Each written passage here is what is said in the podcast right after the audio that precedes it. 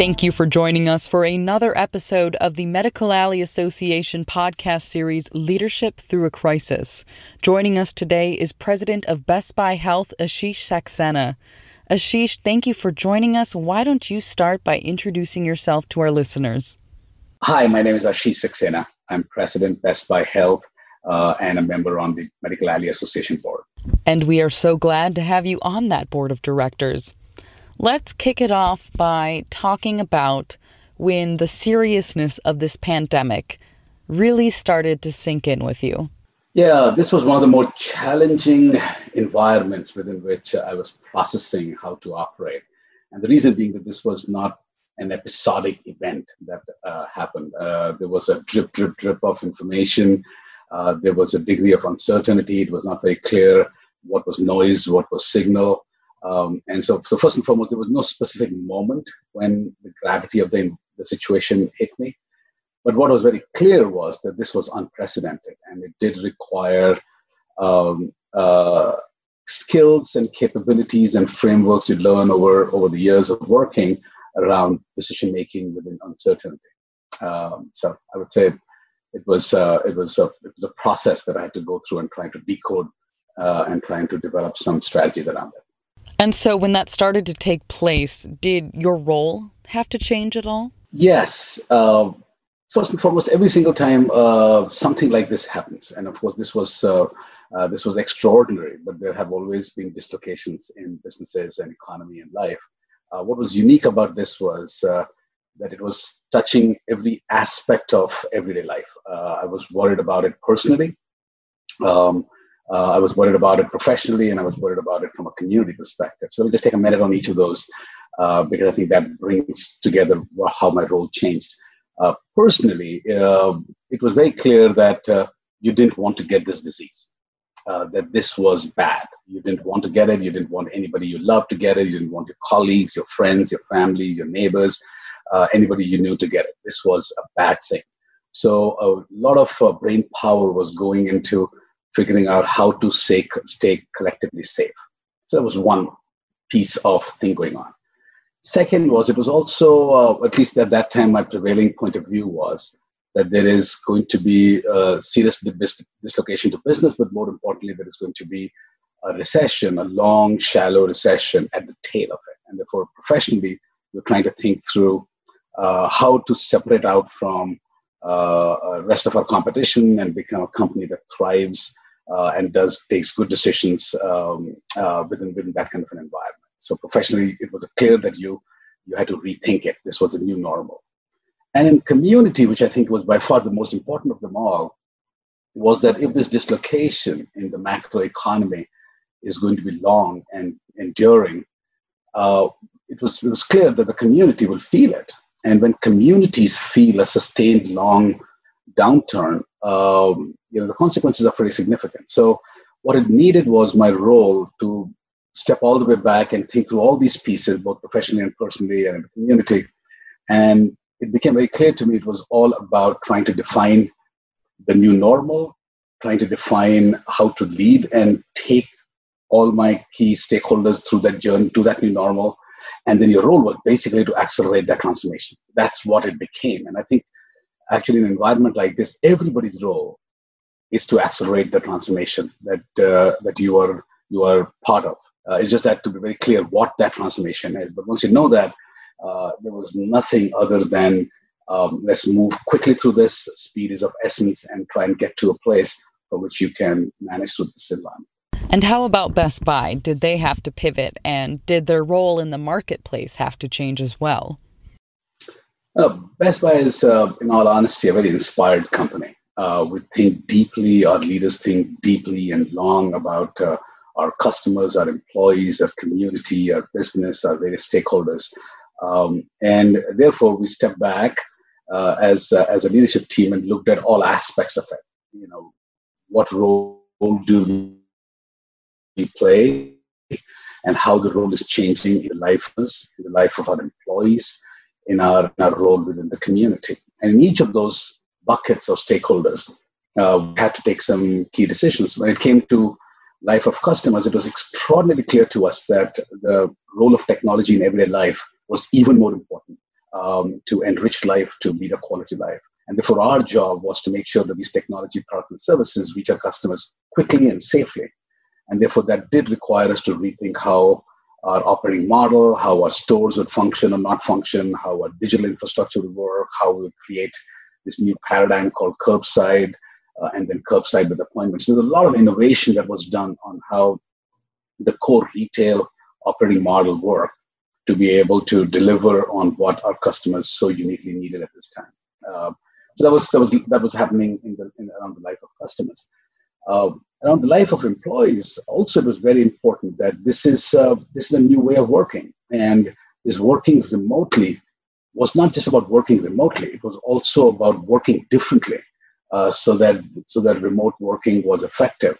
Uh, it changed what we work on. It changed priorities. It changed how we work, um, and and uh, and the and the acute focus that we had on health and well-being, including mental health of our employees, became became quite important. I think the part that we spent most time thinking, or we still think about, is how to recreate serendipity in a virtual environment. Because you know, in the earlier world, you could just walk around the corridors and meet people, and interesting new thoughts and ideas emerged when you interacted. In the virtual world, which is all very calendared and structured, how do you create serendipity? So there was a lot of thought done in terms of how to operate in this in this new environment, which could be uh, which could go on for a longer time than anybody thought. And the third was even in the community, again, we kept asking ourselves, what constructive role could we play uh, to foster um, a different environment within which you all live and operate? And I think Best Buy has done a tremendous amount of work and at least uh, cast light on topics that uh, that are very endearing to us, you know, racial equality and gender discrimination, climate change, and even encouraging innovation, and and in all of those attributes, uh, Best Buy and Best Buy leaders have, uh, have, tried to try to play a constructive role. So it it it, had, it required a very holistic way to think about business, not not in just a just a small sliver way of business economics. I want to go back to something you mentioned about mental health. Best Buy seems to have really stepped into the sphere of dealing with the mental health of not only their employees, but the senior population too during this time. Can you talk to me a little bit about that as well? Yeah, yeah. Uh, I uh, one of my responsibilities is to run uh, Best Buy Health, which is uh, uh, a component of Best Buy's overall company that is focused on serving seniors. Uh, what what we were doing was for the for the last couple of years that we've been doing uh, Best Buy Health was trying to provide technology based solutions and services to help seniors age independently in their homes, and then to also help others uh, who want to see that happen, like payers and providers and so on. What uh, within that, therefore, the underlying thought was how do we make home a site of care? Because uh, you know, for the life of senior health and everyday life is so intermingled that um, that home becomes an increasingly important node. So therefore, all our pursuit thus far was how to make home a site of care. COVID did two things, uh, especially for the life of senior. One, it made becoming home a site of care incredibly important because seniors were a vulnerable population because most uh, carry multiple chronic conditions, and for them to step out um, into a COVID invested infested environment was hard. Uh, so first was to make sure that the home actually becomes a robust site of care. But the second was uh, an even greater emphasis on preventing loneliness and social isolation. Uh, because all of a sudden interactions became virtual and the physical touch was becoming that much that much less. So what we do is we have a model that we call high tech and high touch in how we serve seniors. So high tech is of course all the technology, but high touch is that we have these ring of caring centers where there are very trained people, people with social work backgrounds, uh, who would spend time, who would reach out, who would be accessed, uh, and the senior would spend time with these social workers. And I tell you, those those interactions were rich, uh, long sometimes, uh, and and and important. So uh, for us, uh, that became a very important component of the architecture how we support seniors, which was just the human touch, just then our ability to just reach out, just our ability to respond, uh, both to the senior and the caregiver who is anxious about the senior's health. So I think it was this high touch part of our high tech and high touch infrastructure that became just incredibly important. So, you lead your team over at Best Buy Health, and as you mentioned before, you also help lead uh, this industry as a member of the Medical Alley Association Board of Directors. In that role, you really get uh, intimate view of what's going on with this entire industry and how it responded to COVID 19. I'd love to hear your thoughts on how this industry responded. Has healthcare been transforming as a result?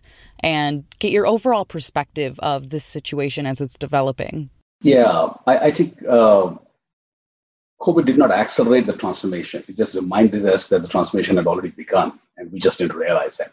Uh, so, to some extent, uh, this is the transformation. This is uh, what the healthcare uh, transformation was always defined to be, which is home becomes a site of care, which use technology and virtual constructs so that you move away from only facilities based, high cost care sites to, to more virtual, more digital, and so on and so forth. So we always, all the elements of what a healthcare transformation ought to be uh, was moving along slowly. And we were in that transformation. And what COVID did was a put the spotlight and saying, you're not waiting for some transformation to stop.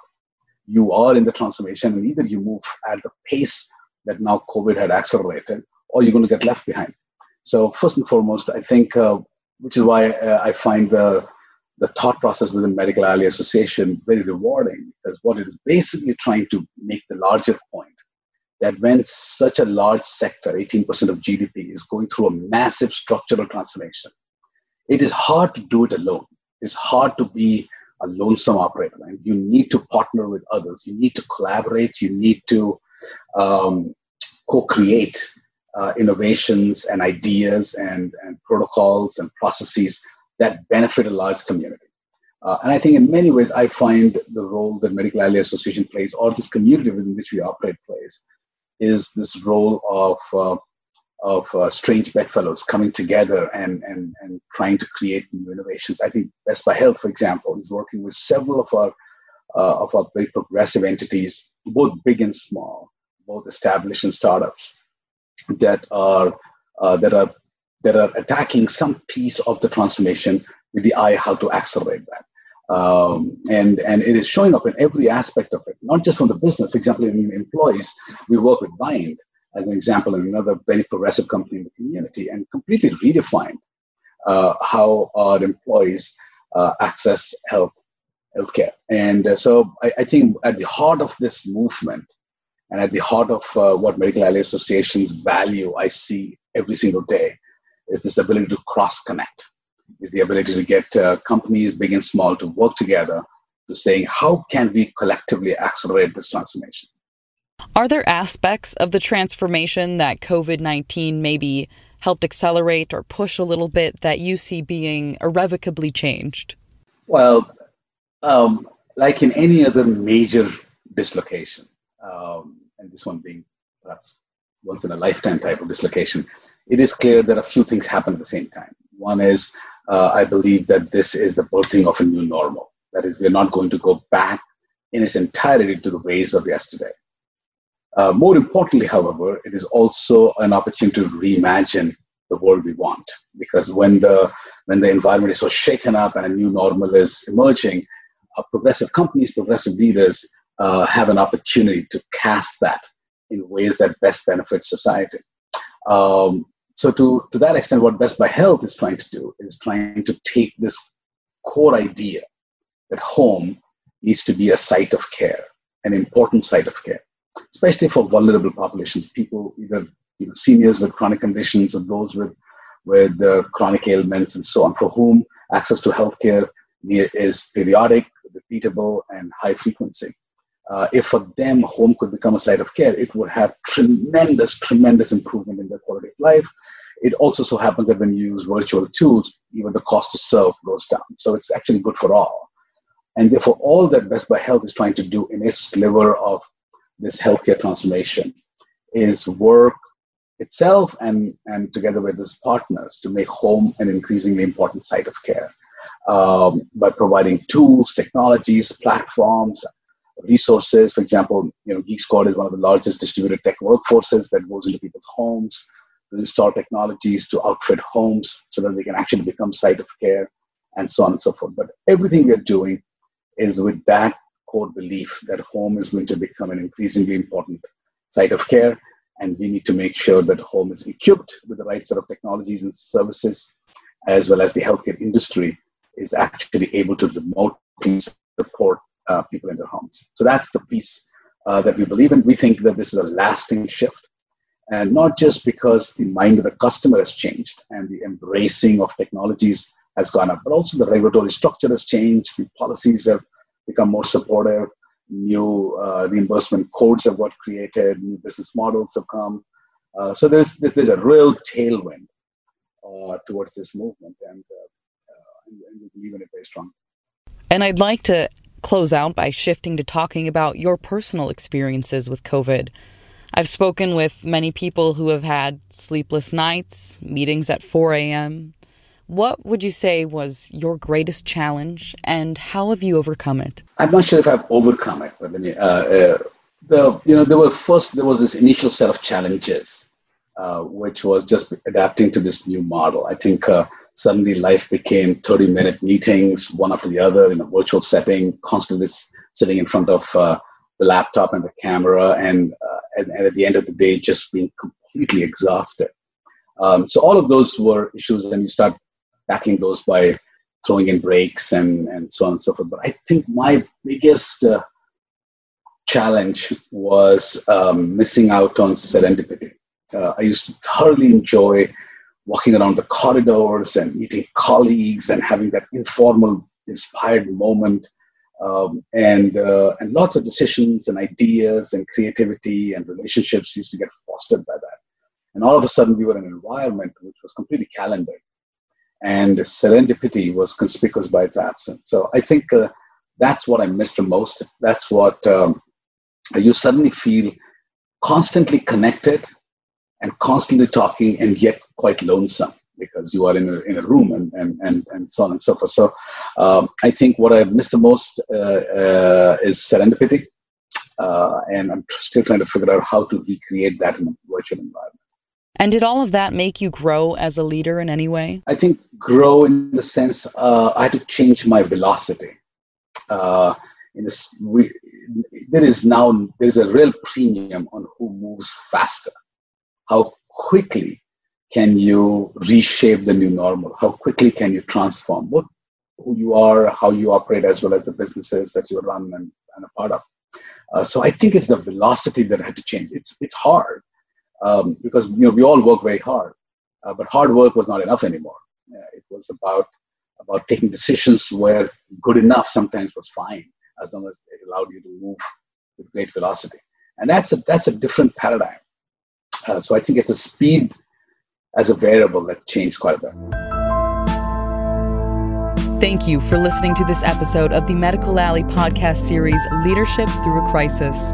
To make sure you don't miss a single episode, be sure to subscribe to our newsletter, follow us on all of our social media channels, and visit us at medicalalley.org.